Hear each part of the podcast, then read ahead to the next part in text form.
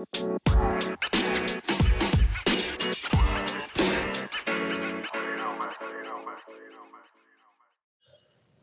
Ram sir कैसे हैं आप?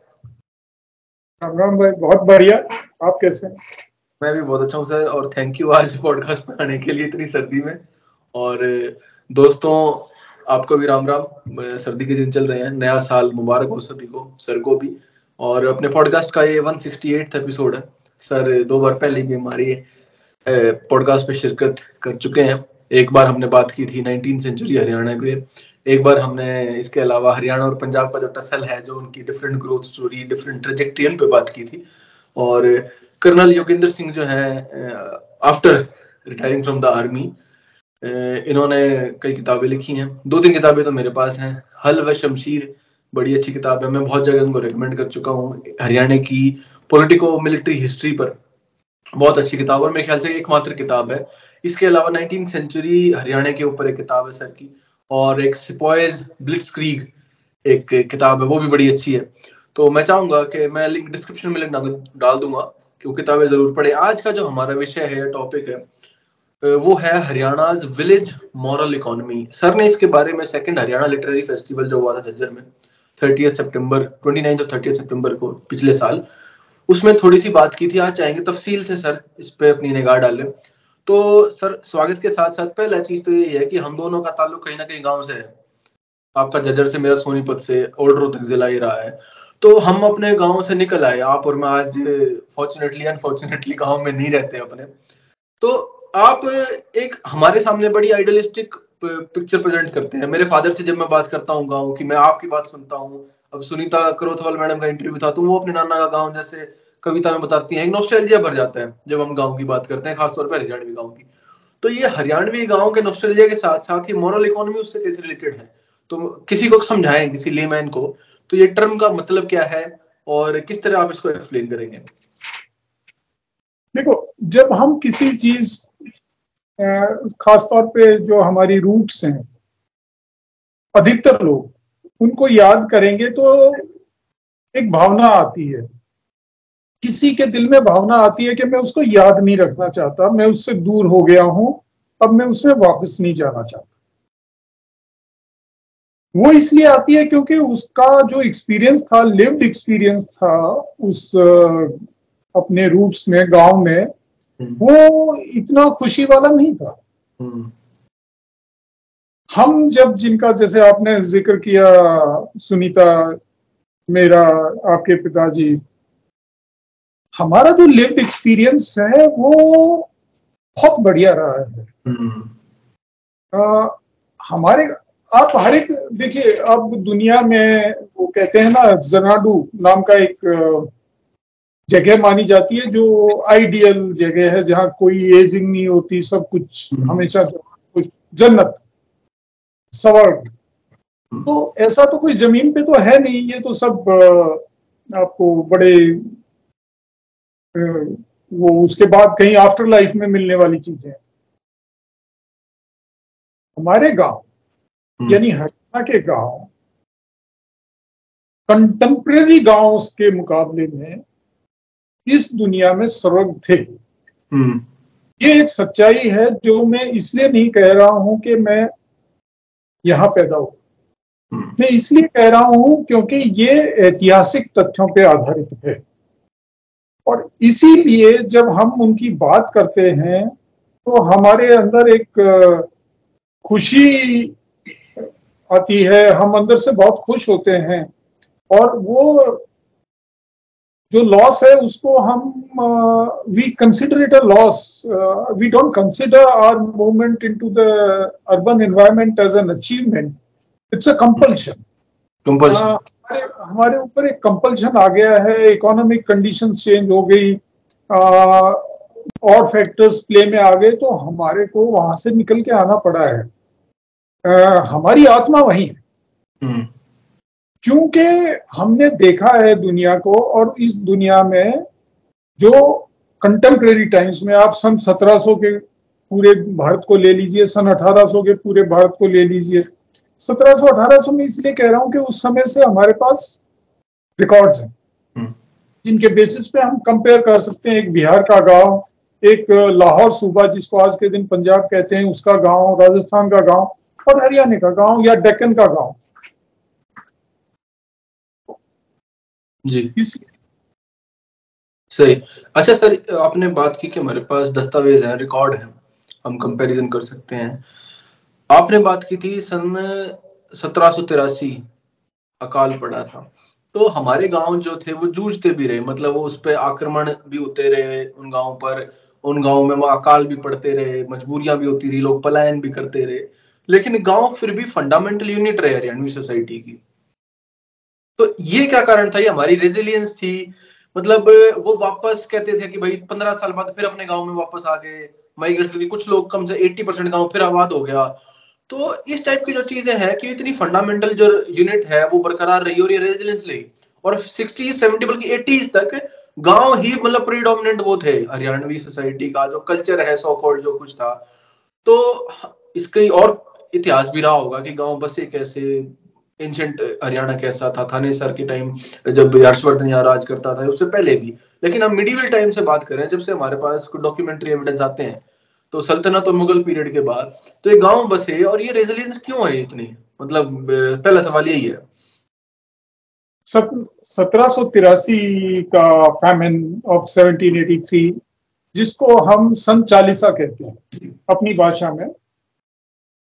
इसका स्टडी और इसका आज के दिन इसके बारे में जानकारी ये अपने आप में एक बड़ा इंटरेस्टिंग विषय है और ये जो आपने एक शब्द इस्तेमाल किया रिजिलियंस हम्म। क्या होता है कि किसी भी आ,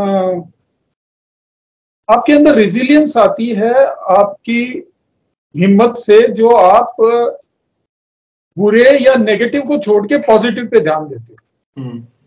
तो आपके कैरेक्टर में एक रिजिलियंस आती है कि आप ठोकर खा के दोबारा खड़े हो गए और चल पड़े अपना झाड़ के फिर से चल पड़े ये रेजिलियंस हमारे यहाँ पे कंपल्शन थी हम्म।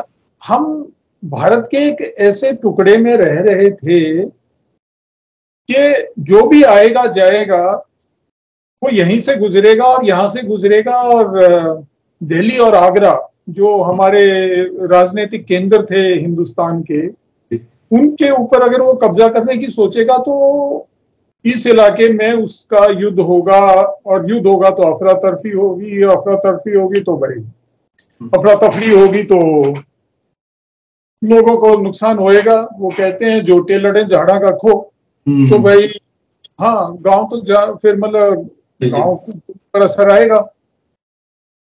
तो एक हमारे मुझे मैं शुरू में बड़ा सरप्राइज़ हो सकता होता था कि क्यों हम लोग बात नहीं करते अपने इतिहास की। तो हमारा इतिहास इतना स्ट्रगल वाला रहा है कि शायद हमने एक सोसाइटी के तौर पे कलेक्टिव पर्दा डाल दिया है। जो हमारे साथ दुर्घटनाएँ हुई उनके ऊपर और उनकी तरफ़ हम मुड़ के नहीं देखते। और एक हमने ना वो हम अब हमारे दिमाग में एक हिंदी पिक्चर बन गई है। हिंदी पिक्चर आप समझते हैं? Hero heroine lot of struggle in the end they live happily ever after तो अब हम सोचते हैं हम पास से वो चीज़ें उठा के लाना चाहते हैं और उनको अपनाना चाहते हैं जो हमें खुशी दे। तो आप देखोगे जवान बच्चा पीछे रॉयल फलाना कोई ये में ये जो बातें हैं ये ऐसी बेतुकी बातें हैं इनका हमारे इतिहास से कोई समझ नहीं हमारे कोई राजा नहीं होता था। तो कहा से रॉयल हो गए। हम्म। हम एक मेहनत का समाज थे तो हमारे अंदर गर्व होना चाहिए मेहनत कशी का तो ये जो हम भूलने का है ये मेरे ख्याल में हमारा वो है पार्ट ऑफ़ दैट साइके के हम we want to forget the difficulties we have come through सही सही। As a society selective reappropriation of the past है मतलब to serve the needs of the present तो ये चाहे वो सूरजमल को अपना राजा मतलब वो ये शायद इस इलाके में कभी उसका राज भी ना रहा हो मतलब प्रॉपर हरियाणा में, लेकिन उनको जोड़ लेना, कोई बड़े राजपूत है वो मतलब पृथ्वीराज चौहान को यहाँ हरियाणा में भी ले आते हैं, यादव हो गए। क्योंकि वही है कि वो फिर अपनी लीनियज राजाओं से मतलब उसको ट्रेस करते हैं, वो मेहनत कश मजदूरों से, और मतलब बड़े रेजिलियंट फोर्सफुल जो आदमी थे, इस मतलब क्या कहते हैं सन्स ऑफ़ द सॉइल उनमें वो नहीं देखते अपनी लेगेसी भी है तो ये बड़ा है। बेचारों के साथ ना मैं बेचारे ही कहूँगा जो अपने इतिहास को बुला के और एक कृत्रिम आर्टिफिशियल इतिहास बनाना चाहें। इनके सामने दो प्रॉब्लम है। एक तो ये प्रॉब्लम है कि भी हमारा खुद का इतिहास जो था वो एक स्ट्रगल का इतिहास है। हमने स्ट्रगल किया है हमने मुकाबला किया है कुदरत के जो प्रॉब्लम्स कुदरत देती है उनका भी और जो मैन मेड प्रॉब्लम्स थी जैसे युद्ध वगैरह उन सब का मुकाबला किया है। तो अगर हमारे पास शिक्षा होती खुद की होम ग्रोन शिक्षा होती किसी ने हमें ये बातें ढंग से बताई होती तो हम इनके बारे में गर्व महसूस करते। अब जो हमारा जो इतिहास लिखा गया है वो किसी और का लिखा गया है। हमें याद रखना चाहिए कि जब अठारह सौ सत्तावन में कैलकाटा मेड्रास और बॉम्बे में यूनिवर्सिटीज बन रही थी। यहाँ पे गदर मचा हुआ था। यहाँ पे पहला कॉलेज तो बीसवीं सदी में बने और वो भी लोगों ने बनाए हैं खुद जातियों ने बनाए हैं। लोगों ने अपने जातियों के समूह इकट्ठे करके वैश कॉलेज वाहिर कॉलेज जाट कॉलेज ये सारे गॉड ब्राह्मण कॉलेज जातियों मतलब ना तो कोई आपके पास सरकार का सहयोग था और ना ही आपके पास साधन थे, क्योंकि आप एक कृषि प्रधान, कृषक प्रधान समाज थे तो आपके पास वो वाला अनाप शनाप पैसा नहीं था कि आप अपने दादा के नाम पे कॉलेज किसी महाराजा ने खुलवा दिया। तो आप धीरे धीरे ग्रो हुए हैं। तब तक औरों ने इतिहास के लेखन पे काबू कर लिया था। सारे इतिहासकार और जगह से उठे तो उन्होंने अपने हिसाब से इतिहास लिखा। अब जो सतलुज के उस पार का है वो अपने गुण गाएगा रंजीत सिंह के गुण गाएगा वो क्यों आपके बारे में बात करेगा? बंगाल से है वो उसका फोकस बंगाल बिहार अब बिहार बंगाल फेमाइन पे आपको बुक्स की बुक्स मिल जाएँगी। संचालिसा पे आपको एक पैराग्राफ ढूँढने को मुश्किल हो जाएगी। नहीं। ये तो शुक्र है अंग्रेज़ों का कि वो कुछ लिख गए उसका रिकॉर्डिंग कर गए। आए वो उसके 25 साल बाद वो फिर भी रिकॉर्डिंग कर गए। नहीं तो हमारे तो कोई था ही नहीं। प्रॉब्लम हम्म। है। हमारा खुद का इतिहास अभी तक रिकॉर्ड नहीं हुआ है। सही बिल्कुल बिल्कुल। और सर मैं क्योंकि स्टूडेंट रहा हूँ हिस्ट्री और पॉलिटिक्स का तो बिल्कुल आपकी बात ठीक है क्योंकि मैं सही कह रहे हो बंगाल का नामा सुद्रा बंगाल है छोटे छोटे वहाँ इतने बिल्कुल मिनिस्क्यूल टॉपिक्स इरेलीवेंट टॉपिक्स पे कई कई किताबें आपको बिब्लियोग्राफी मिल जाएगी। हरियाणा पर आपको एक ऑथोरिटेटिव वर्क नहीं मिलता है किसी फ़ेज़ पे मतलब किसी का किया हुआ तो। इस पे ही मुझे याद आया कनौड कनौड हम्म। जिसको ये कहते हैं और किसी राजा ने जो यहाँ पे पचास साठ साल रहा उसने अपने बेटे के नाम पे कनौड का नाम बदल दिया और हम आज तक किसी ने ये भी नहीं सोचा कि अरे वापस वो नाम ले लो कनौड का किला हम्म। भारत के जो माने हुए किले थे उनमें से एक था मुझे तीन साल लगे हैं उस किले का सही ढांचा इमेजिनेटिवली ऑर्गेनाइज करने में। क्योंकि ऑन ग्राउंड उसका कोई नामो निशान नहीं बचा है। तो ये हालत है हमारी इतिहास की कि हमारे पास जो था उसका हमने छह छह यूनिवर्सिटीज यहाँ खुली हुई हैं स्टेट यूनिवर्सिटीज कोई काम नहीं है। हरियाणा के ऊपर वही किसी ने एक किताब लिख दी थी, उसी को वो कट एंड पेस्ट करके और उस पर ऑर्गेनाइज हो रही हैं। ओरिजिनल रिसर्च नहीं है सर और बुद्ध प्रकाश उन्हीं में से कॉन्टेक्स्ट निकाल निकाल के वही सब चीज़ें दोबारा चल रही है। सर मैं टॉपिक पे दोबारा आता हूँ अपने। आ, हम थोड़ा हिस्ट्री का बड़ा वो एक मार्मिक इशू है हरियाणा की हिस्ट्री जो अन्याय हुआ है। तो sir moral economy village moral economy में समझता हूँ अगर बिल्कुल टर्म को इटिमोलॉजी में देखूँ कि एक ऐसा समाज जिसकी नैतिक अर्थव्यवस्था जो है ना, वो आपस में भाईचारे पे टिकी हुई है, एक दूसरे के सपोर्ट पे टिकी हुई है और एक सेल्फ सस्टेनिंग विलेज रिपब्लिक्स कि अपने आप में एक जो गाँव है, वो मुकम्मल है। वो सींचता भी अपने आप को खुद ही है, वो सर्वाइव भी खुद ही कर रहा है, उसके रिसोर्सेज भी उसी के लैंड से ड्रॉ हो रहे हैं। तो जैसे आपने कहा कि फोकस तो सारा कृषि पे फ़ार्मिंग और ये फार्मर क्लास जो है, इसी टाइप की सोसाइटी ये बन सकती थी और कुछ पॉसिबिलिटी भी नहीं थी। तो उस गाँव में या हरियाणा के जो भी गाँव थे, उनमें जो ये म्यूचुअल इंटरडिपेंडेंस है और रिसोर्सेज जो खेत मेन रिसोर्स है, और सब कुछ उसी पे आधारित है, जो जजमानी का सिस्टम है, या जो बाकी आपस में कास्ट क्लास रिलेशन है। तो इसमें मॉरलिटी कहाँ से आती है? क्योंकि हम एक तरफ़ तो ईस्ट यूपी और बिहार में बात करते हैं कास्ट डिस्क्रिमिनेशन की इन चीज़ों की, और हरियाणा में हम बात करते हैं छत्तीस बिरादरी के भाईचारे की। तो यहाँ पर जो इवॉल्व हुई है सोसाइटी उस विलेज मॉरल इकोनॉमी में, उस सेल्फ सस्टेनिंग विलेज इकोनॉमी में तो आजकल के बच्चों के लिए, क्योंकि जो गाँव में नहीं रहे हैं, उनको उनको बड़ा हैरान वो होते हैं, ये बात सुनकर कि हाँ इस टाइप का भी इंटर रिलेशन था, कि ये जो कास्ट एनिमोसिटी है, जो अब दिखाई जाती है इतनी ज़्यादा, शायद वो ऐसी नहीं थी। और म्यूचुअल इंटरडिपेंडेंस बहुत थी सोसाइटी में। तो आप क्या कहेंगे सर उसके बारे में? मैं एक मेरे को ना एक बड़ा धर्मेंद्र कुमारी और एक सतीश त्यागी जी हैं काफ़ी उम्र दराज हैं। हैं तो वो यूपी से लेकिन उनका कर्म भूमि हरियाणा है। उन्होंने एक बड़ी गहरी बात कही। उन्होंने कहा कि हरियाणा में भाईचारा की बात जो सबसे बड़ी कास्ट है वो करती हम्म। देखिए ये एक बड़ी गहरी बात है। जो सबसे ज़्यादा ताकतवर है उसको भाईचारे की नहीं ज़रूरत होती। भाईचारे की ज़रूरत होती है जो सबसे कमज़ोर है। वो कहेगा यार मेरे को साथ मिला। यहाँ पे भाईचारे की बात करता है जो सबसे बड़ा जाति वर्ग है। हम्म। क्यों है ऐसा? ये इसलिए है कि देखिए भारत अब हम बात कर रहे थे कि हम मेडिवल पीरियड से शुरू करेंगे हम्म। तो पहली बात तो हम हरियाणा को डिफाइन कर लेंगे हम्म। ताकि हर कोई ये ना कहे कि मैं भी हरियाणा या मैं नहीं हरियाणा हम्म। मेरे हिसाब से जो कल्चरल हरियाणा स्पेस है। वो है ईस्ट ऑफ़ घग्गर। घग्गर नदी जो है आप वो जब शिवालिक से निकली वहाँ से शुरू हो जाइए तो उसके ईस्ट में हरियाणा रहता है वेस्ट में पहले समय में लाहौर सूबा होता था आजकल पंजाब है। Yamuna in the west except a part of Doab जो सेंट्रल हम्म। दोआब है वो उसका भी जो कल्चरल uh, स्पेस है वो अपने जैसा है। जी। और साउथ में Braj parts of Shekhawati and parts Bikaner जी। भाटनेर तक आप चले जाइए जिसको आजकल हनुमानगढ़ कहते हैं। हम्म। तो ये जो एरिया हो गया ऊपर होगी शिवालिक हिल्स।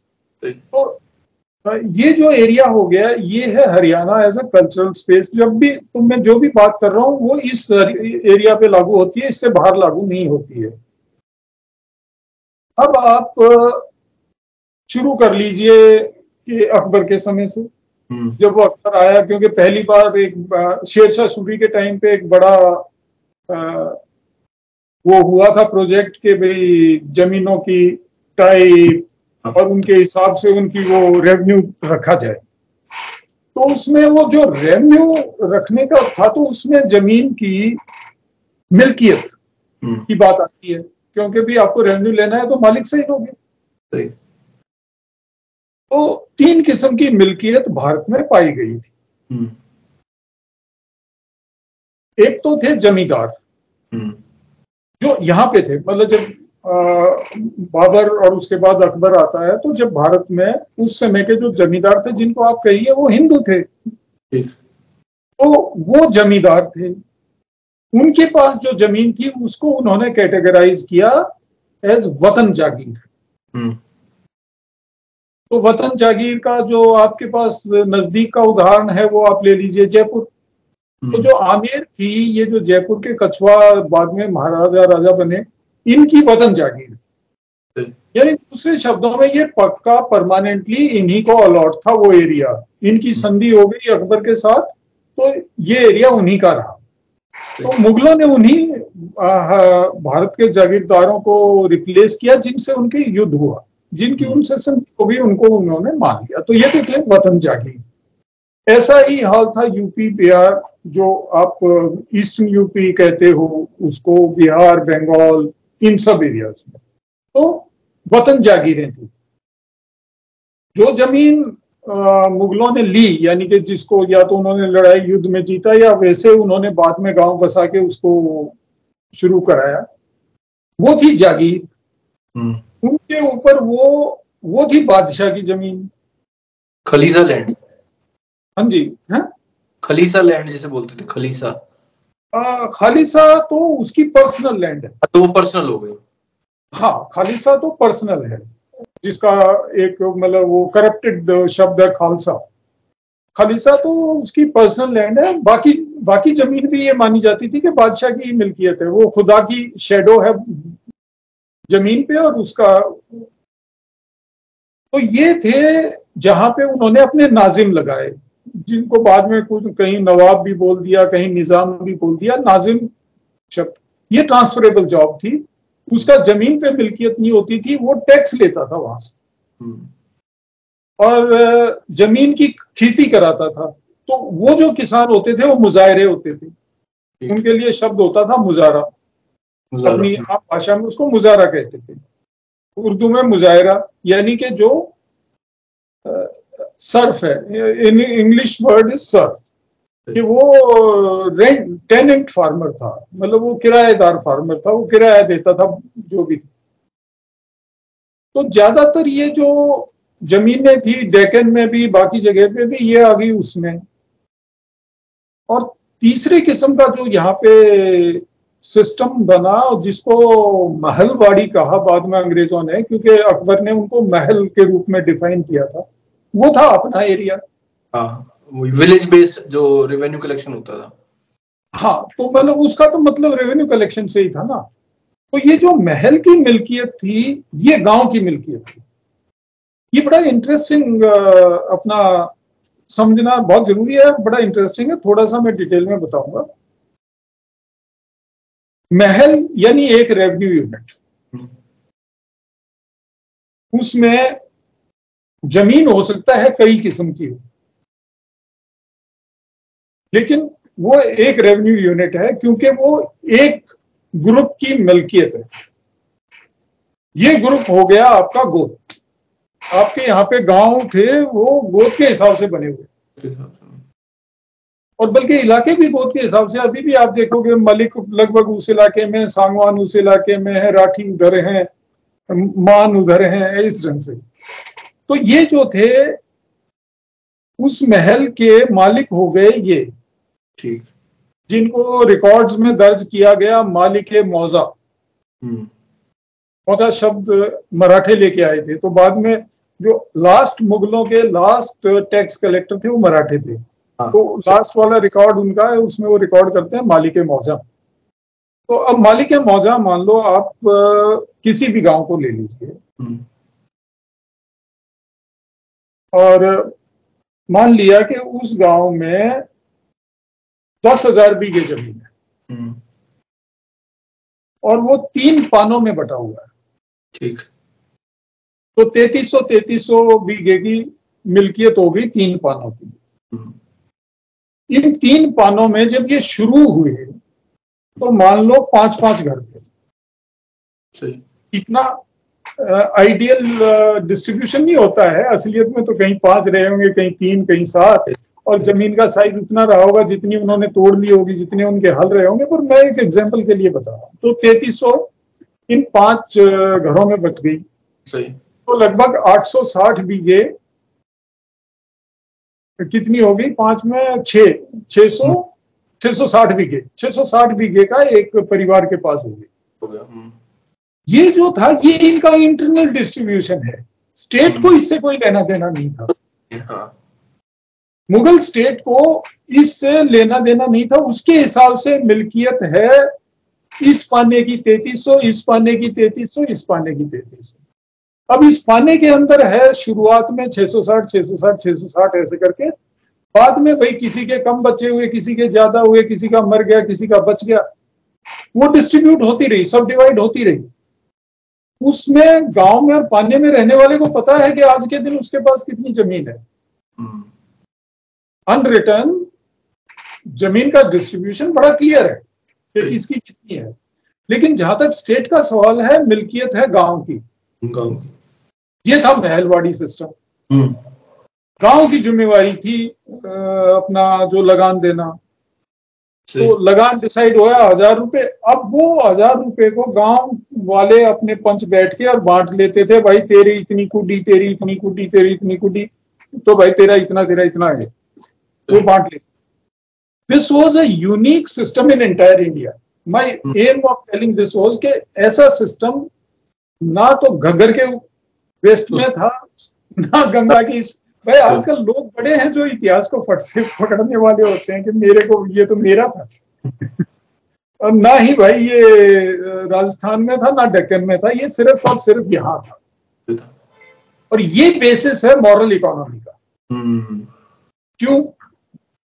इसी सिस्टम को अंग्रेज़ों ने भी बाद में माना और उन्होंने इसमें चेंज सिर्फ़ ये कर दिया कि उन्होंने ये जो इंडिविजुअल परिवार थे ना इनको मिल्कियत दे दी यानी इंडिविजुअल ओनरशिप जो एक यूरोपियन कंसेप्ट था वो बोले नहीं भाई हमारे तुम्हारी बात नहीं समझ में आती तुम आ, कैसे भी इकट्ठा करके दो लेकिन हम तुम्हारी इंडिविजुअल मिल्कियत करेंगे.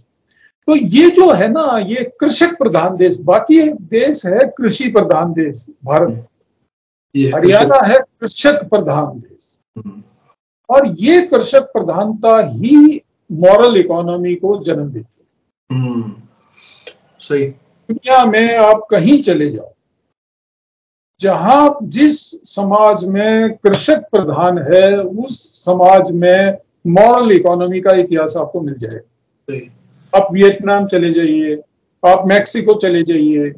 इनफैक्ट मैक्सिको के तो लास्ट प्रेसिडेंशियल इलेक्शन में ये एक मुद्दा था। उनमें से एक कैंडिडेट कह रहा था कि मैं जीत गया तो मैं मॉरल इकोनॉमी वापस लाऊं तो this is what made us moral economy moral economy की जड़ में होता है,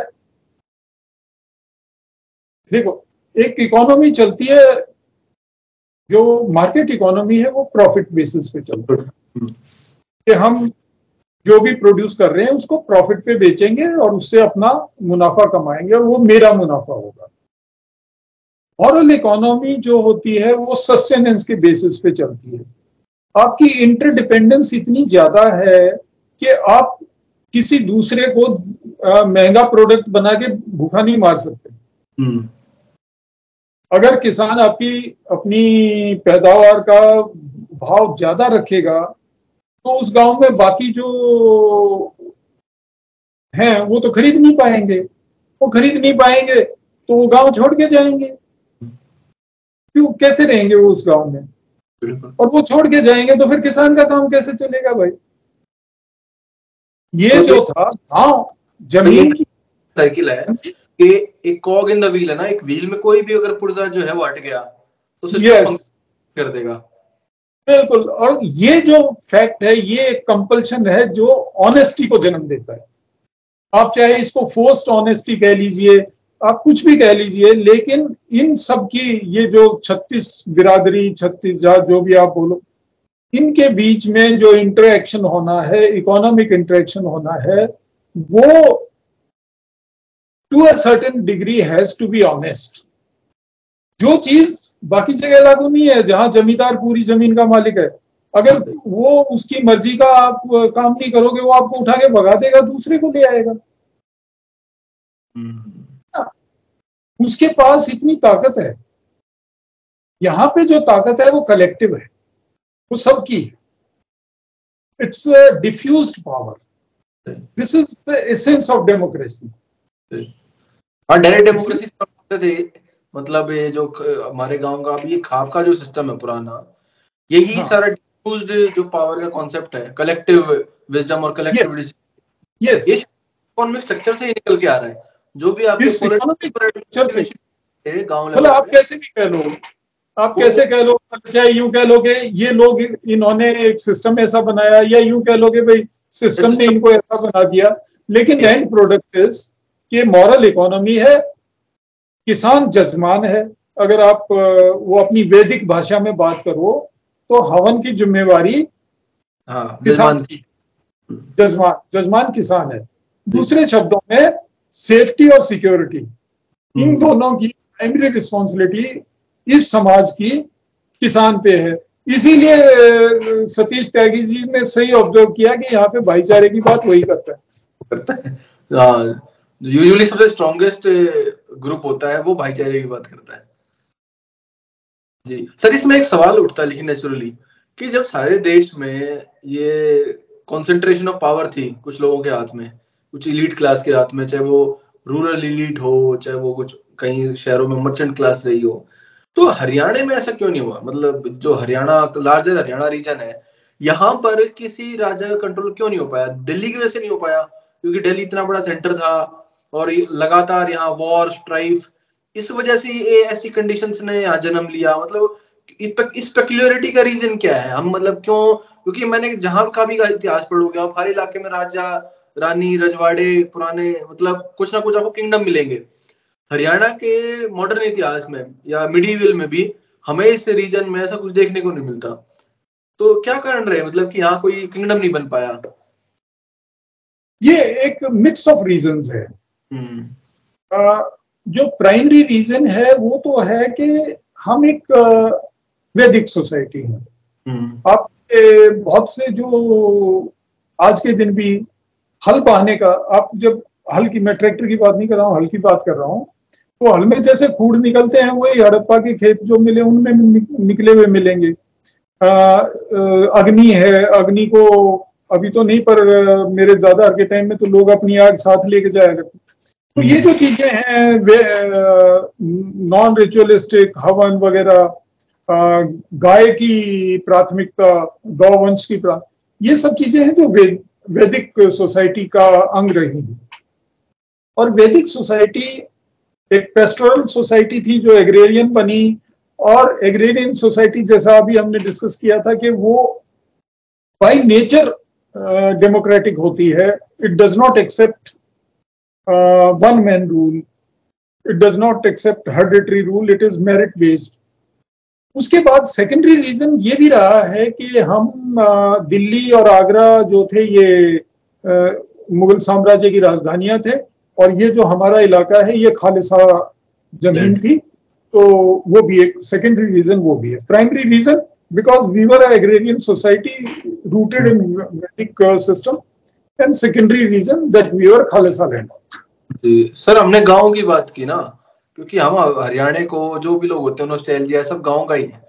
किसी को हरियाणा में शहर का नॉस्टैल्जिया नहीं मिलता, किसी कस्बे का, किसी शहर का। जैसे पंजाब में आप बात करोगे ना, जैसे क्यूजीन डेवलप होती है, सर, ये मैंने एक बार को रिलेट करने की कोशिश करी कि छोले भटूरे हो गए, चने हो गए मतलब जो पंजाबी खाना है, लाहौरी खाना, वो, क्योंकि तो ये शहर का कल्चर है क्यूजीन डेवलप होना। किसी किंगडम में या किसी शहर में एक मतलब अलग अर्बन सेटिंग में। हरियाणा में मैं देखता हूँ कि कोई भी ये नहीं कहता कि मैं इस शहर से था या मेरे दादा मतलब हमेशा कोई ना कोई ऐसा मिल ही जाएगा कि गाँव में एक या दो जनरेशन पहले ही इसके गाँव से लिंक हो। तो हरियाणा में शहरों का निर्माण क्यों नहीं हुआ? मतलब अर्बन सेटलमेंट यहाँ पर आपने अरियंत के साथ बाद में भी ये बात की थी कि हरियाणा के जो शहर हैं, ये तो मतलब बहुत रिसेंट फिनोमिना है। कुछ तो ब्रिटिश हैं, भिवानी जैसे शहर, और कुछ ऐसे हैं जो पहले बर्बाद हुए, मुगल काल में थे, फिर गिरे अब कस्बे बन के उभरे तो हरियाणा में गाँव की तो एक रियलिटी रही है। तो क्या इसी वजह से गाँव क्योंकि पनप गए वो विलेज रिपब्लिक्स बन गए इसलिए शहर नहीं उभर पाए? क्या कारण रहा? चलो मैं एक पर्शियन मेरे को पर्शियन लैंग्वेज नहीं आती इसलिए मैंने उसको ट्रांसलेट करके रखा है। हम्म। पर मैं पढ़ने की कोशिश करता हूँ। आई होप के जो पर्शियन के जानकार हैं वो मुझे माफ़ करेंगे। जगदम सुए शहर। व सर सुए दे तमे अन आग असर सुए बे हम्म। मतलब क्या है इसका? कि कव्वे की पूछ हमेशा शहर की तरफ़ होती है और इसका सर गाँव की तरफ़ होता है। ये एक कहावत थी जो बड़ी मशहूर थी जब मुगल भारत पे राज करते थे। क्योंकि मुगल आप अगर मुगल इतिहास पढ़ो ना तो मुगल साम्राज्य जो था वो जो इसके सूबे थे वो शहरों के नाम से थे। हम्म, जी। लाहौर लाहौर सूबा दिल्ली सूबा अजमेर सूबा हैदराबाद हम्म। बीजापुर जी जी। शहरों के नाम से इवन बाद में भी ये ट्रेंड कंटिन्यू रहा। राजा जयपुर, राजा जोधपुर, राजा पटियाला, राजा भरतपुर। तो ये एक वो ट्रेडिशन थी जो उस समय से चली आ रही थी कि जो इलीट थी, जो गवर्निंग इलीट थी, जिसने अपने हाथ में पावर को कंसंट्रेट कर रखा था मिलिट्री पावर उनकी थी, वो शहरों में रहते। सही। कोई मुगल परिवार आपको गाँव का नहीं मिलेगा। हम्म। इसलिए उनका हमारे साथ कोई लिंक नहीं था। हमारे से मेरा कहने का मतलब है कि जो गाँव में रहने वाले थे उसमें चाहे मुस्लिम था चाहे हिंदू उनका मेयो से भी लिंक नहीं था उनका रांगड़ों से भी लिंक नहीं था और उनका जातों से भी लिंक नहीं था। तो दो पैरल मतलब गाँव पैरल सोसाइटी है दोनों जिनका आपस में इंटरलिंकेज नहीं है। Yes yes they were two parallel universes with zero interaction it was a extractive state कि वो एक्सट्रैक्ट करते थे गाँव से क्योंकि एग्रीकल्चर के अलावा कोई काम तो था नहीं। तो वो लगान तो उनको चाहिए था अपनी लाइफस्टाइल मेंटेन करने के लिए। बाकी उनका कोई उनसे वो नहीं लिंक रखना चाहते थे। उन्हें कोई मतलब नहीं था कि आप मरे हैं जिए हैं बीमार हुए हैं। अकाल पड़ेगा तो वो अपने शहरों के दरवाजे बंद करके बैठ जाएँगे सॉरी ये हैजा वगैरह फैलेगा तो तो दरवाजे बंद करके बैठ जाएँगे तो हमारे जो भी शहर पहली बात तो शहर थे ही नहीं हम्म। पानीपत नारनौल हम्म। दिल्ली और हासी हम्म। ये नारनौल हासी पानीपत और जो मेन सेंटर था दिल्ली और आगरा, उसमें भी पहले तो आगरा था, बाद में दिल्ली था। पानीपत जो था, जो नारनौल था, वो एक एडमिनिस्ट्रेटिव हेडक्वार्टर था। उसके अंदर जो था, ज़्यादा कल्चरल डेवलपमेंट ज़्यादा नहीं थी ट्रेड सेंटर था। पानीपत मुगल कालीन कल्चरल सेंटर था। और अगले एच में हमें कोशिश करनी चाहिए कि वहाँ के, वहाँ का बहुत कलाम है। मतलब उर्दू और पर्शियन में पानीपत में रहने वाले शहरों का बहुत कलाम है। हाँ, बहुत पुराना मदरसा। और हासी जो था वो भी एक धार्मिक शहर था। उनके हम्म। हिसाब से बड़ा उनके वहाँ पे कई सूफी वगैरह वहाँ पे दफन है। तो इन तीन के अलावा और कोई जगह थी नहीं और ये तीनों के तीनों pure simple Turk and Mughal cities थे। हम्म। सही। अच्छा सर तो ये बात में आपने बात की थी, भिवानी हो गया, फतेहाबाद हो गया तो ये एग्जिस्ट करती थी चीज़ें, क्योंकि अब कहीं भी आप जाकर देखोगे ना तो प्राचीन मंदिर या प्राचीन शहर, इसकी नगरी, उसकी नगरी तो ये टाइप की जो चीज़ें हैं, जैसे आपने कहा था, अपना पास ढूँढने लग जाते हैं। जो शुरू में जिस चीज़ से हमने स्टार्ट किया था, या पास क्रिएट करने लग जाते हैं, तथ्यों को भूलकर। ये इमेजिन हिस्ट्री है इमेजिन हिस्ट्री है। लोग इसी ढंग से खुश होना चाहते हैं होने तो पर सच्चाई ये है कि ये तीन शहर थे मुगल समय में। जब मुगल शासन का पतन होता है तो इन तीनों शहरों का भी पतन होता है। जब अंग्रेज़ आता है तो वो जहाँ जहाँ उसने डिस्ट्रिक्ट हेडक्वार्टर्स बनाए वो शहर उभर के सामने आते हैं। तो ये है ये अब आप जितने डिस्ट्रिक्ट चाहे आपका गुड़गांव है चाहे ये आपका भिवानी भिवानी मंडी अंग्रेज़ों ने यहाँ घोड़ों की मंडी शुरू करी थी तो उसमें क्या हुआ फिर ये जो थे ना व्यापारी हम्म। तो वो आना चाहते थे भाई मंडी है व्यापार तो वही होएगा जहाँ मंडी होएगी तो वो तो आना चाहेगा उनको सिक्योरिटी मिल रही थी तो वो आके बस गए इन शहरों में उन्होंने इन शहरों को ऊपर चढ़ाया अब भिवानी चले जाओ लालाओं की जो पुरानी हवेली है पुरानी हवेली से मेरा मतलब उन्नीसवीं सदी की हवेली उसके अलावा मुझे दिखाओ कोई भी पुरानी बिल्डिंग बिल्कुल बहुत सारे जो आजकल स्टार्टअप हाँ। है वो सब का ओरिजिन जो है वो भिवानी शहर से बहुत लोगों के जो बहुत और भिवानी वालों का है बीकानेर से दादरी से। इट्स ग्रोथ मतलब आज के दिन आप देखो नोएडा नोएडा में भैंस चरिया करती। सही। हिंडन हिंडन में की जब वो लड़ाई हुई जिसमें सूरजमल हाँ, का एम्बुश हुआ था उस टाइम यहाँ सरकंडा था हाथी जितना ऊँचा ऊँचा। आज के दिन नोएडा बन गया है वहाँ पे गाजियाबाद बन गया। गाजीउद्दीन नगर तो छोटा सा गाँव था हम्म बिल्कुल। और, और सर इसमें जैसे गुड़गांव भी हो गया इसकी भी शायद ऐसे ही थी आसरा छोटा सा गाँव था ये भी एक कभी भाई गुड़गांव इसलिए बना मैं बताता हूँ ये बादशाहपुर झाड़सा दो थी ना ये थी बेगम समरू की जागीर। और भाई नीचे था पटौदी का नवाब। हम्म। उससे उधर था भाई ये झज्जर का नवाब। तो उससे और नीचे चले जाओ तो जयपुर वाला आ जाता था। ये इनके शेखावटी के ठिकाने आ जाते थे इधर मेव थे। तो उन्होंने एक ऐसी जगह चूज़ करी जो इनके एरिया में नहीं हो। ना तो वो। बेगम के एरिया में हो सकता था, ना वो मेयो के एरिया में भी वो नहीं जाना चाहते थे। और भाई, ना ही वो पटौदी वाले के एरिया में हो सकता था, ना झज्जर वाले के एरिया में। तो उन्होंने, लेकिन इनके नज़दीक उनको चाहिए था कि जहाँ से वो जब भी ज़रूरत पड़े, फ़ौरन एक्शन ले और पहुँच जाए। तो उन्होंने गुड़गावा चूज़ कर लिया। ये था रीजन और कोई रीजन नहीं था कि सेंट्रल लोकेशन थी, यहाँ से फट से आप दहने बाएँ एक्शन कर सकते हो। और दिल्ली को जो ये जयपुर से आने वाला रूट था, इससे सिक्योर भी कर रहे हो। बिल्कुल। सर, आपने इतने सारे नवाबों की बात करी, हमने पानीपत की बात की तो जैसे हाल ही जैसे शहर हुए, शहर में इन शहरों का अपने सब कल्चर तो रहे होंगे, लेकिन हम लार्जर जो हरियाणवी कल्चर जिसको आज हम हरियाणवी कल्चर डिफाइन करते हैं लार्जली एक रूरल कल्चर है।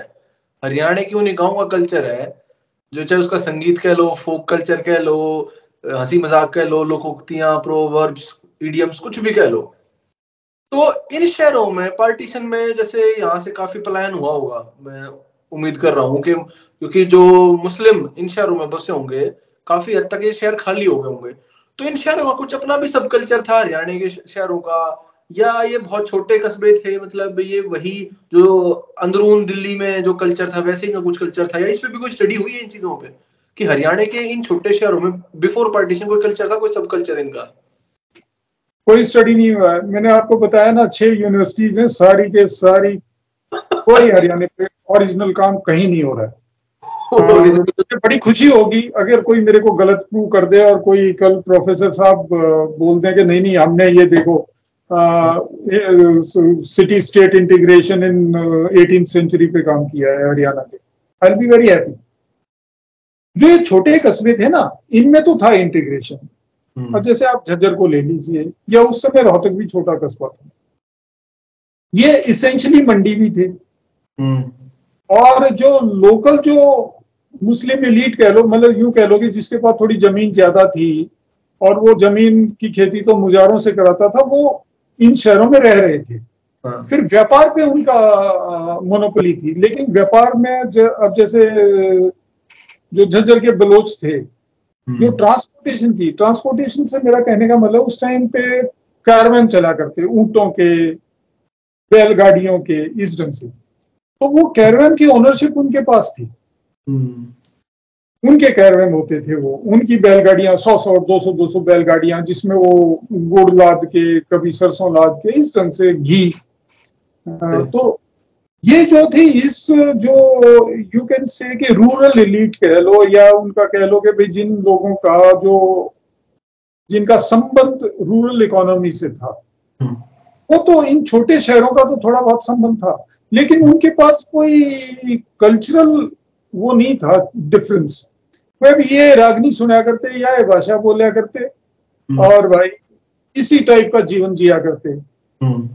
झज्जर में भी वो वैद जो वैद या आचार्य जी गोली दिया करता जो बदानी में दिया करता there was no difference no मदद से हुआ करते तो उन मदरसों में और भाई इमेजिन कि गाँव और शहर का स्टार डिफरेंस नहीं था हरियाणा में। छोटे वाले। हम्म। जैसे पानीपत नारनौल हांसी और दिल्ली की कल्चर बिल्कुल अलग। वो हाँ। बिल्कुल अलग। हाँ, इसीलिए मैंने कहा ना मैंने कहा कि तीन ही शहर थे बाकी तो हम्म। कस्बे थे। कस्बों में तो सिमिलर था इट इज़ सेम अच्छा सर, एक चीज़ हम गाँव के बारे में मिस कर रहे हैं, जो आजकल और खास तौर पर जब से दलित स्टडीज़ का प्रचलन हुआ है एटीज नाइनटीज के बाद, जो डिस्क्रिमिनेशन का गाँव में, या जो अंबेडकर की राइटिंग्स में हमें देखने को मिलता है कि गांधी तो एक तरफ़ कहता है कि भाई, गाँव जो है स्वर्ग है इंडिया में, कि डिसेंट्रलाइज पॉलिटी होनी चाहिए विलेज रिपब्लिक्स की बात करता है, ग्राम पंचायत की। अंबेडकर दूसरी तरफ़ ये कहते हैं कि भाई इससे ज़्यादा तो ऑपरेशन की जगह ही नहीं है गाँव। तो शायद उन्होंने वो महाराष्ट्र के एमपी के यूपी के बिहार के गाँवों को अपना स्टैंडर्ड मान के मतलब ये बात कही है। क्योंकि ये मैं एक्चुअल वन में भी जब आया था रोहतक में मैं स्टेज से उतरा तो एक प्रोफेसर होंगे शायद वहाँ कह रहे थे कि आपने दलितों की बात नहीं की लेक्चर में आपने सब जातियों के नाम ले दिए। तो ये जो है कि कि यहाँ पे भी बहुत ज़्यादा डिस्क्रिमिनेशन है।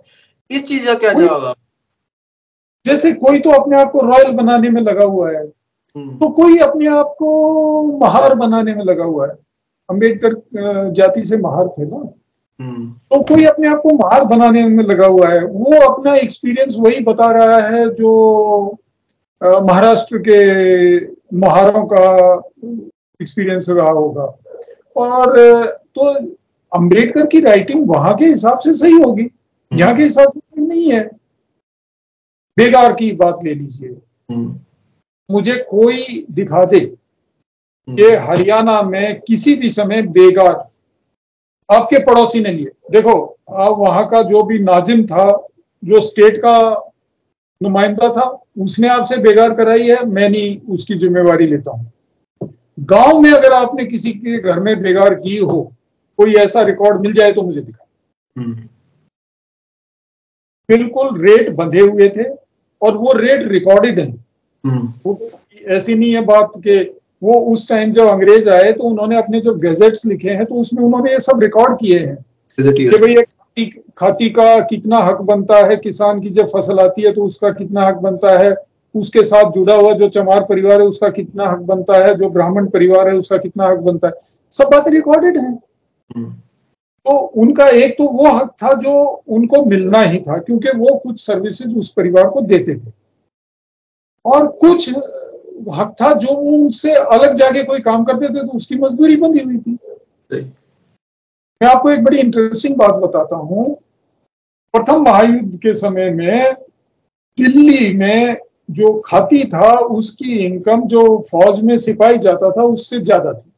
हम्म। तो फिर आप पूछोगे कि वो फिर फौज में क्यों जाते थे भाई। फौज में वो इसलिए जाते थे कि फौज के साथ जो स्टेटस जुड़ा हुआ है जो वीरता हथियार लेना ये वो उसके कारण उसमें जाते थे। और एक कारण यह भी था कि उनको खाती का काम नहीं आता था। वर्क था ना। तो ये जो बातें हैं ना ये ये तभी देखो इन बातों का जवाब तभी हो सकता है जब आपकी डोमेस्टिक स्कॉलरशिप हाई लेवल की हो आई अगेन कम बैक पे यूनिवर्सिटीज हर झाड़ी के नीचे खुली हुई है लेकिन उसके अंदर स्कॉलरशिप नाम की चीज़ नहीं बिल्कुल। ये तो सर हमारा पता नहीं कब से रोना रहा है। मतलब ये जो डिक्लाइन है हरियाणा में एजुकेशन का हायर एजुकेशन खासतौर पर जो बर्बाद हुई है कि अपने ही अब आपके पास रिसोर्सेज हो गए अपनी यूनिवर्सिटीज हो गए अपने लोग हो गए पढ़े लिखे लोग हो गए उसके बावजूद भी ओरिजिनल रिसर्च जो है आपके अपने एरिया पे नहीं हो रही है। मतलब तो, तो, पढ़े लिखे हैं लर्निड नहीं है। हाँ, हाँ वो फ़र्क है सर। हाँ, सर इसमें एक हाँ। चीज़ और उठती है I am very dissatisfied I am very dissatisfied with the quality of scholarship in our institutions I am sorry to say I have lot of respect for teachers my father was a teacher but I'm very dissatisfied. They have not done justice to their own native place.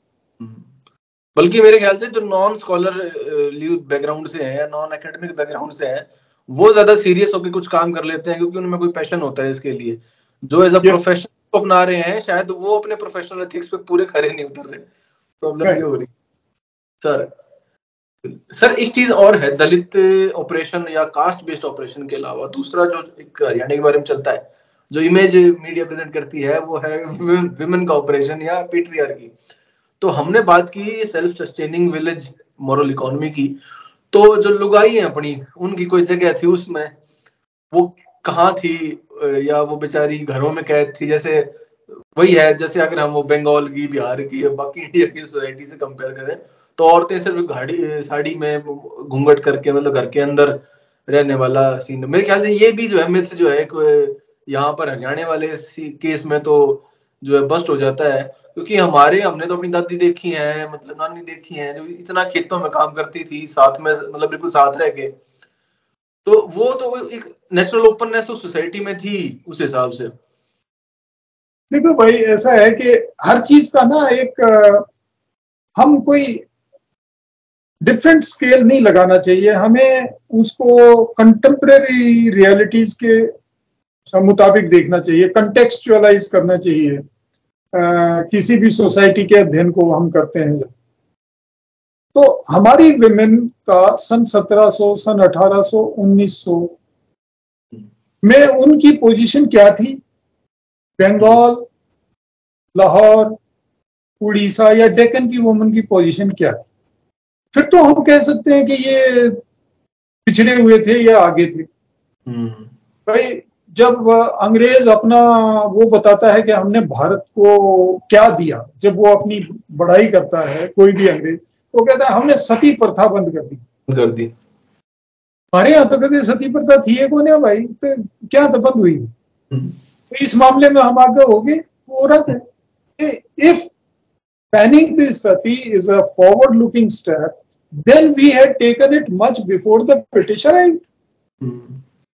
So we were a forward-looking second. Second issue is that of ownership of uh, assets. Hmm. हमारे इलाके को छोड़ के and I am saying it very deliberately हमारे इलाके को छोड़ के कोई मुझे कॉमन वुमेन की मैं बात नहीं कर रहा हूँ कि फलानी रानी बन गई अहिल्याबाई रानी बन गई। वो बात नहीं कर रहा हूँ वो एक एग्ज़ाम्पल है। वहाँ की कॉमन स्त्री के पास ज़मीन जायदाद थी क्या? ज़मीन थी? क्या वो अगर वहाँ पे वारिसों का एक आप निर्धारित करते हो कि भाई श्रृंखला क्या होगी वारिसों की तो उसमें कोई और फिगर करती थी कोई स्त्री फिगर करती थी या नहीं? यू विल फाइंड के हरियाणा के अलावा कहीं नहीं करते हमारे यहाँ पे जो स्त्री थी यस भाई का पहला हक था हम्म। उसके बाद बहनों का हक था और उसके बाद चाचा ताओं का हक हम्म। ये एक रिकॉर्डेड सत्य है हम्म। भाई विमेन एम्पावरमेंट का ये भी तो एक हिस्सा हो गया। सती हमारे यहाँ नहीं थी। Women had property rights in certain cases now let's come to education education तो हमारे पढ़दाता नहीं ना थी। हम्म। पढ़दाता कितने होगी भाई? स्कूल थे ना? स्कूल ही नहीं थे। मतलब पोस्ट मैं कहूँ तो दोनों दोनों ही अनपढ़ थे। हम्म। दोनों ही अनपढ़ हो गए। अब आ जाओ भाई अगली चीज़ पे। घूंघट। हाँ। बहुत भारी इशू बन जाता है घूंघट। आज के दिन भी आपको एक बड़ा पॉपुलर सा गीत है ससुरे के आगे बहुड़ क्यों कर चालेगी? गज का घूंघट काट चलूँगी। जेठ के साथ काना घूंघट काट के चालूँगी देवर के साथ कोई घूंघट नहीं वो रखूँगी। तो it was not one shoe fits all ये जो चीज़ थी ये एक आँखों की वो एक लाज वाली बात थी hmm. जो मेल भी करता था मेल गेज भी अवॉइड करती करता था। He would gaze at a woman and the woman would also avoid but she was not swapped in the cloth she was not tied in a cloth. She was not wearing a full body uh, covering. आप कभी पढ़ना पूना में ब्राह्मण स्त्रियाँ कैसे जाती थी उस पीरियड में? घूंघट नहीं पूरा एक वो चलता था उनके चारों तरफ़ क्या कहोगे आप उसको एक पूरी टेंट टेंट के अंदर वो चलती। हाँ हाँ तो आप और हमारी तो वही खेत में काम करती थी। हम्म। हाँ फ़िज़िकल पॉसिबिलिटी नहीं है पूरा बॉडी कवर करने की क्योंकि तो खेत में भी करोगे। चलाओगे लामनी करोगे कुछ और काम करोगे खेत में नड़ाओगे कुछ। तो नड़ाओगे बात भी करोगे एक दूसरे ने सहारा भी दोगे मदद भी करोगे। तो ये जो बकवास है ना ये इन सारी बकवासों के पीछे एक ही कारण है कि हमारे पास कोई हमारा अपनी वॉइस नहीं है। कोई वही बात आ जाती है स्कॉलरशिप के कि ये जब ये कोई ऐसी बकवास कर रहा हो तो उसको जवाब देने के लिए कोई सवर तो अपने यहाँ से उठना चाहिए ना कि तुम क्या बात कर रहे हो? रिकॉर्ड से this you are talking nonsense that is not that's the problem और वही है सर कि आप अपनी आवाज़ नहीं बनोगे तो आपकी आवाज़ कोई और बनेगा और वो फिर आपके नाम पे लिबर्टी लेके कुछ भी कहेगा। या नैरेटिव फिर आपके नाम पे रख दिया जाएगा क्योंकि आप बोल ही नहीं पाएगा अभी लाइफ में। और बदकिस्मती की बात यह है कि आज भी जब सो कॉल्ड मतलब हम मॉडर्न एरा में जी रहा है हरियाणा तो तब भी हम अपने पास्ट को लेके एक वही इसलिए बैकवर्डनेस की फीलिंग अपनी आइडेंटिटी को लेकर और अपने सेल्फ को लेकर डिनाइल की क्योंकि आपके पास ना तो कोई स्कॉलर्स रहे ना किसी ने रिसर्च की ना आपको कोई समझाया अपने बारे में। तो एक सेल्फ डिनाइल में भी एक मतलब कोई पूछता है अच्छा हरियाणा में तो ऐसे ही होता होगा हाँ यार हम हरियाणा तो ऐसे यार क्या करें? हमारी सोसाइटी हाँ, उसको पता ही नहीं है बेचारे को।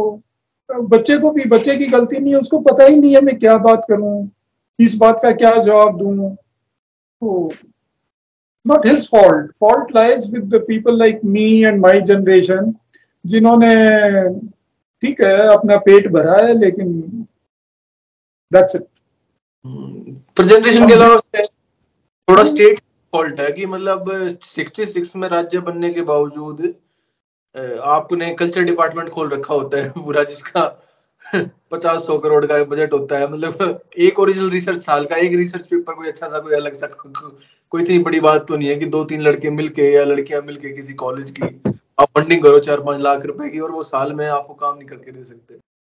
और ये तो मतलब साठ साल हो गए होने वाले हैं मतलब स्टेट कोई लाइब्रेरी कोई लाइब्रेरीज नहीं है। पब्लिक लाइब्रेरी कहाँ है?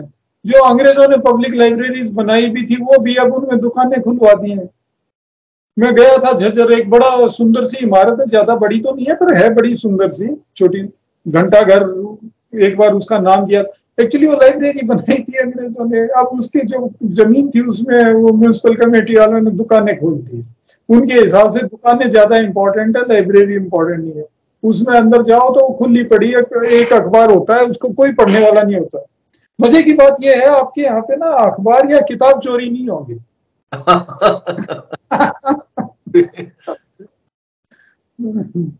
अच्छा ये ना मैं कभी जैसे पाकिस्तान का वो देखता हूँ तो सेम मैंने लोगों को ये कहते हुए वहाँ पे भी देखा है कि हमारे यहाँ भी बस ये कॉर्नर का प्लॉट ले लो, ज़मीन है ज़मीन, बेच दो रियल एस्टेट में इन्वेस्ट कर दो।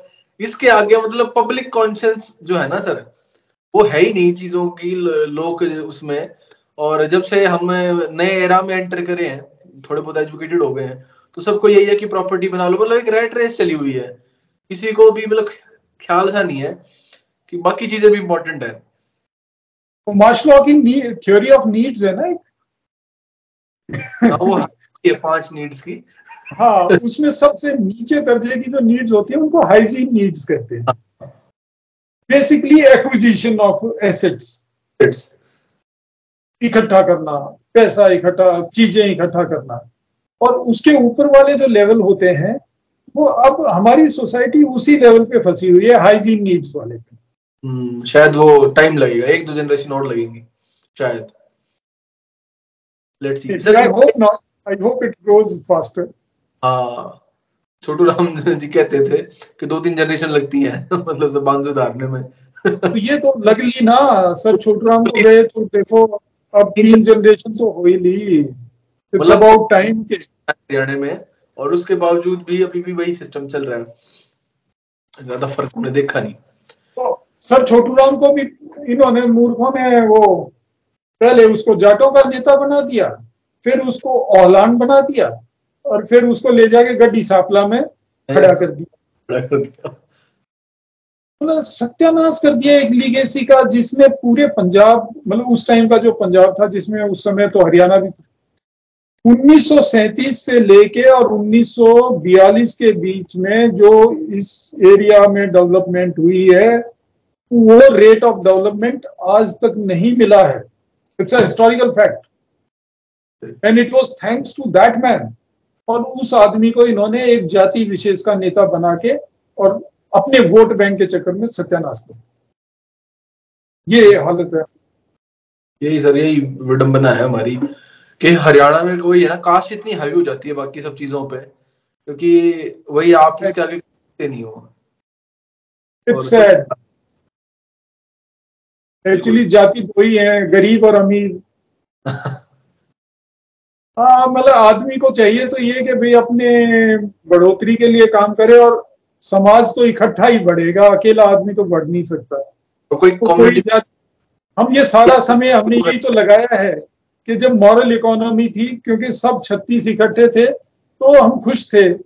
और अगर हम उस पर वापस जाने के बजाय अपना अपना डफली अपना अपना राग रखेंगे या पॉलिटिक्स के चक्कर में जाति वगैरह धर्म वगैरह पे ही धर्म बहुत अच्छी चीज़ है लेकिन प्राइवेट तो और जाति बिल्कुल अच्छी बात है सबको अपने अपने में खुश होना चाहिए लेकिन कलेक्टिवली तो हमें काम करना ही पड़ेगा और कलेक्टिवली अगर हम अच्छे लोगों को अपने शासक बनाना चाहते हैं तो हमें जाति देखने के बजाय आदमी देखना पड़ेगा वो काम कैसा या उसकी नीतियाँ देखनी पड़ेगी। हम्म, हम्म, बिल्कुल। सर मैं पहले यहाँ पे मैं आपको एक बात बता दूँ। हमारे यहाँ पे जो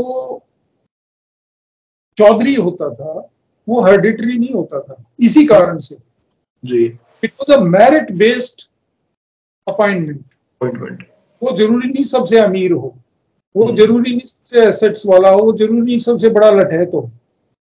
मेरिट बेस्ड मेरे ख्याल में हरियाणा वालों को समझ जाना चाहिए कि उनको अपना पुराना सिस्टम जिसमें मेरिट बेस्ड ग्रोथ थी उस पर वापस आना चाहिए मॉरल इकोनॉमी की तरफ़ आना चाहिए। सही।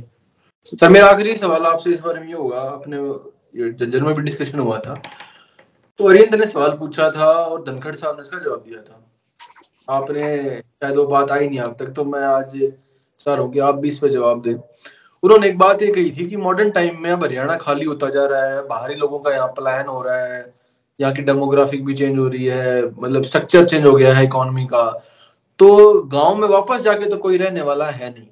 तो धनखड़ साहब ने एक बात ये कही थी कि आप जहाँ भी रह रहे हो आप रोहतक में रह रहे हो, गुड़गांव में रह रहे हो, किसी सोसाइटी में रह रहे हो तो you need to create bonds there वो जो भाईचारा है या आपसी सौहार्द है, वो आपको अपनी जो कंटेम्प्रेरी सेटिंग है, वहाँ ढूंढना पड़ेगा लिंकेजेस बनाने पड़ेंगे आपस में कल्चर को लैंग्वेज को बचाने के लिए, अपना जो आपका एक विरासत है, विरसा है उसको बचाने के लिए।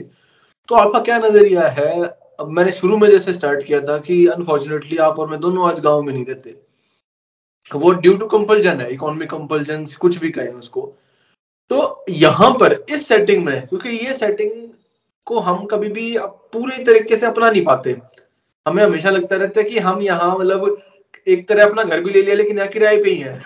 कि हम किसी और शहर, किसी और के घर में रह रहे हैं, बाहर आके भी। ये अपना सा नहीं है। तो यहाँ पर हम अपना नेचुरल वो कैसे मतलब बॉन्ड क्रिएट कर सकते हैं? यहाँ पॉसिबिलिटी लगती है आपको, इस अर्बन अर्बन सेटिंग में। देखो जहाँ तक तो कॉस्मोपॉलिटन सिटीज़ का सवाल है हम्म। वो तो एक ऐसा मेल्टिंग पॉट है कि उसके अंदर जो सब कल्चर्स हैं वो सरवाइव तो करती हम्म। जैसे चित्रंजन पार्क है दिल्ली में तो वहाँ पे ज़्यादातर बंगाली रहते हैं वो अपना एनुअल सेलिब्रेशंस करते हैं ऐसे ही करोल बाग वगैरह पंजाबी डोमिनेटेड एरिया हो गया तो इस टाइप की जो सब कल्चर है वहाँ पे भी सरवाइव करती है। वो मॉडिफाई हो जाती हैं। जो रिचुअल्स और जो रिलेशंस बेस्ड थे पुराने कामों पे उनको रीडिफाइन कर लिया जाता है। जैसे त्योहार हैं अब भाई आपने कुआ पूजन का त्योहार है जैसे। अब नल पूजन लगे ये तो स्टूपिडिटी है। पर हाँ आप उसको कुआ पूजन को actually it was meant to give uh, homage to sustenance, uh, sustaining power of water, the life-giving uh, power of water. तो उन चीज़ों को हमें ज़िंदा रखना चाहिए। बहुत सी ऐसी सोसाइटीज हैं जिनका हम एग्ज़ाम्पल ले सकते हैं जैसे फारसी हैं। हम्म। बहुत थोड़े हैं लेकिन फिर भी अपने उनको ज़िंदा रखे हुए हैं। और ऐसे ही जूस हैं। उन्होंने दो हज़ार साल तक वो दुनिया में इधर उधर भटकते रहे और उन्होंने अपने देखो पिछले सत्तर साल में उन्होंने अपनी डेड लैंग्वेज को ज़िंदा कर दिया है। तो यही काम हम भी कर सकते हैं हमारे पास एग्जाम्पल्स हैं। हमें चाहिए कि हम अपने लोगों को सिखाएँ कि उन्हें ज़िंदा क्या रखना है। प्रॉब्लम आज के दिन ये है कि हमारे बच्चों को ये नहीं पता कि हम क्या लेके चले। हम्म। अब तीज तीज का जैसे त्योहार है तीज हमारा बड़ा स्पेशल त्योहार है। अभी ये कार्तिक नाड़ा है बड़ा स्पेशल त्योहार है तो और इनके बड़े बढ़िया मीनिंग्स भी हैं इनके ऊपर गाए जाने वाले गीत वगैरह हैं तो हम उसको we can modify it to the urban set and get together by Kartik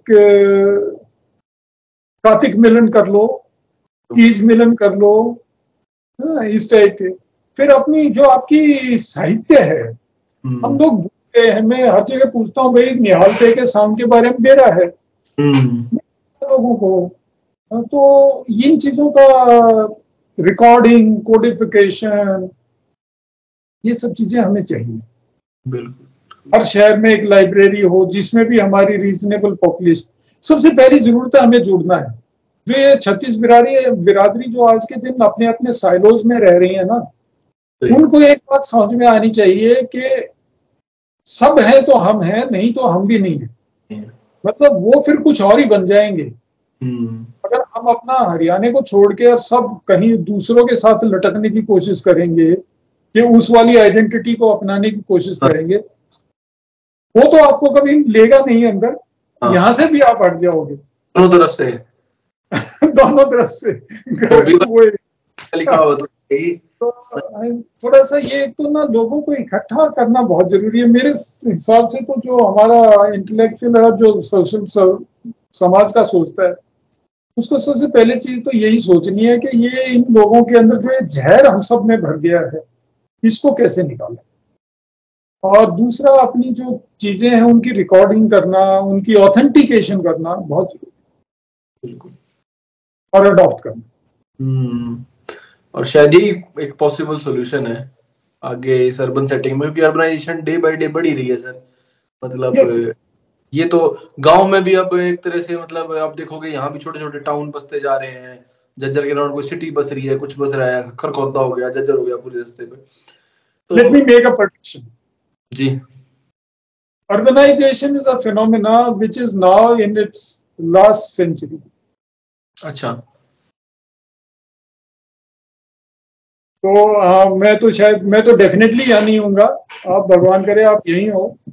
And about fifty years down the line आप withering away of the city will you will see अच्छा। That city will start withering away तो आप मतलब ये predict कर रहे हैं कि दोबारा मतलब going back to the village ये ट्रेंड होगा या ये जो urban back yes human nature में नहीं है गुम हो जाना आ, अपनी आइडेंटिटी को खो देना। ये ह्यूमन नेचर में नहीं है। आ, शहर ये हमसे डिमांड कर रहा है। और जब तक गरीबी है तो शहर की तरफ़ आने की ज़रूरत है। अब जैसे एआई आ रही है आपका नेट जो है वो रिमोटेस्ट एरियाज़ में भी पहुँच रहा है तो डिसमिनेशन नॉलेज के लिए आपको शहर में आने की ज़रूरत नहीं है।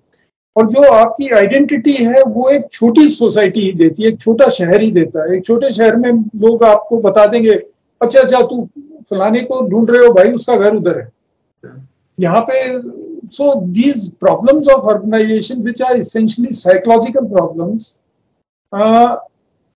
the attractions are essentially materialistic uh, attractions. Once the materialistic attractions get diffused to wider space, people will go back to smaller communities. Right. Smaller and vibrant communities. Yes, that will be vibrant by nature. बिल्कुल तो let's see sir क्या रहता है hopefully इसमें से कुछ prediction वो hopefully true होंगी बाकी बहुत बहुत शुक्रिया धन्यवाद आज जुड़ने के लिए इस सर्द भरी रात में पोका जाटा तो बिल्कुल इसी के साथ दर्शकों का भी धन्यवाद एपिसोड देखने के लिए और कर्नल साहब का भी। आगे सर एक दो एपिसोड हमारे पेंडिंग है। मैं चाहूँगा एक हमने बात करनी थी जॉर्ज थॉमस के बारे में। मैं अभी दो तीन दिन पहले ही पढ़ रहा था दोबारा revisiting his exploits in Jahazgarh तो हम द फ़र्स्ट के जॉर्ज थॉमस के बारे में बात है। जॉर्ज थॉमस फेवरेट है। Correct. Thank you. Thank you very much. Very kind of you.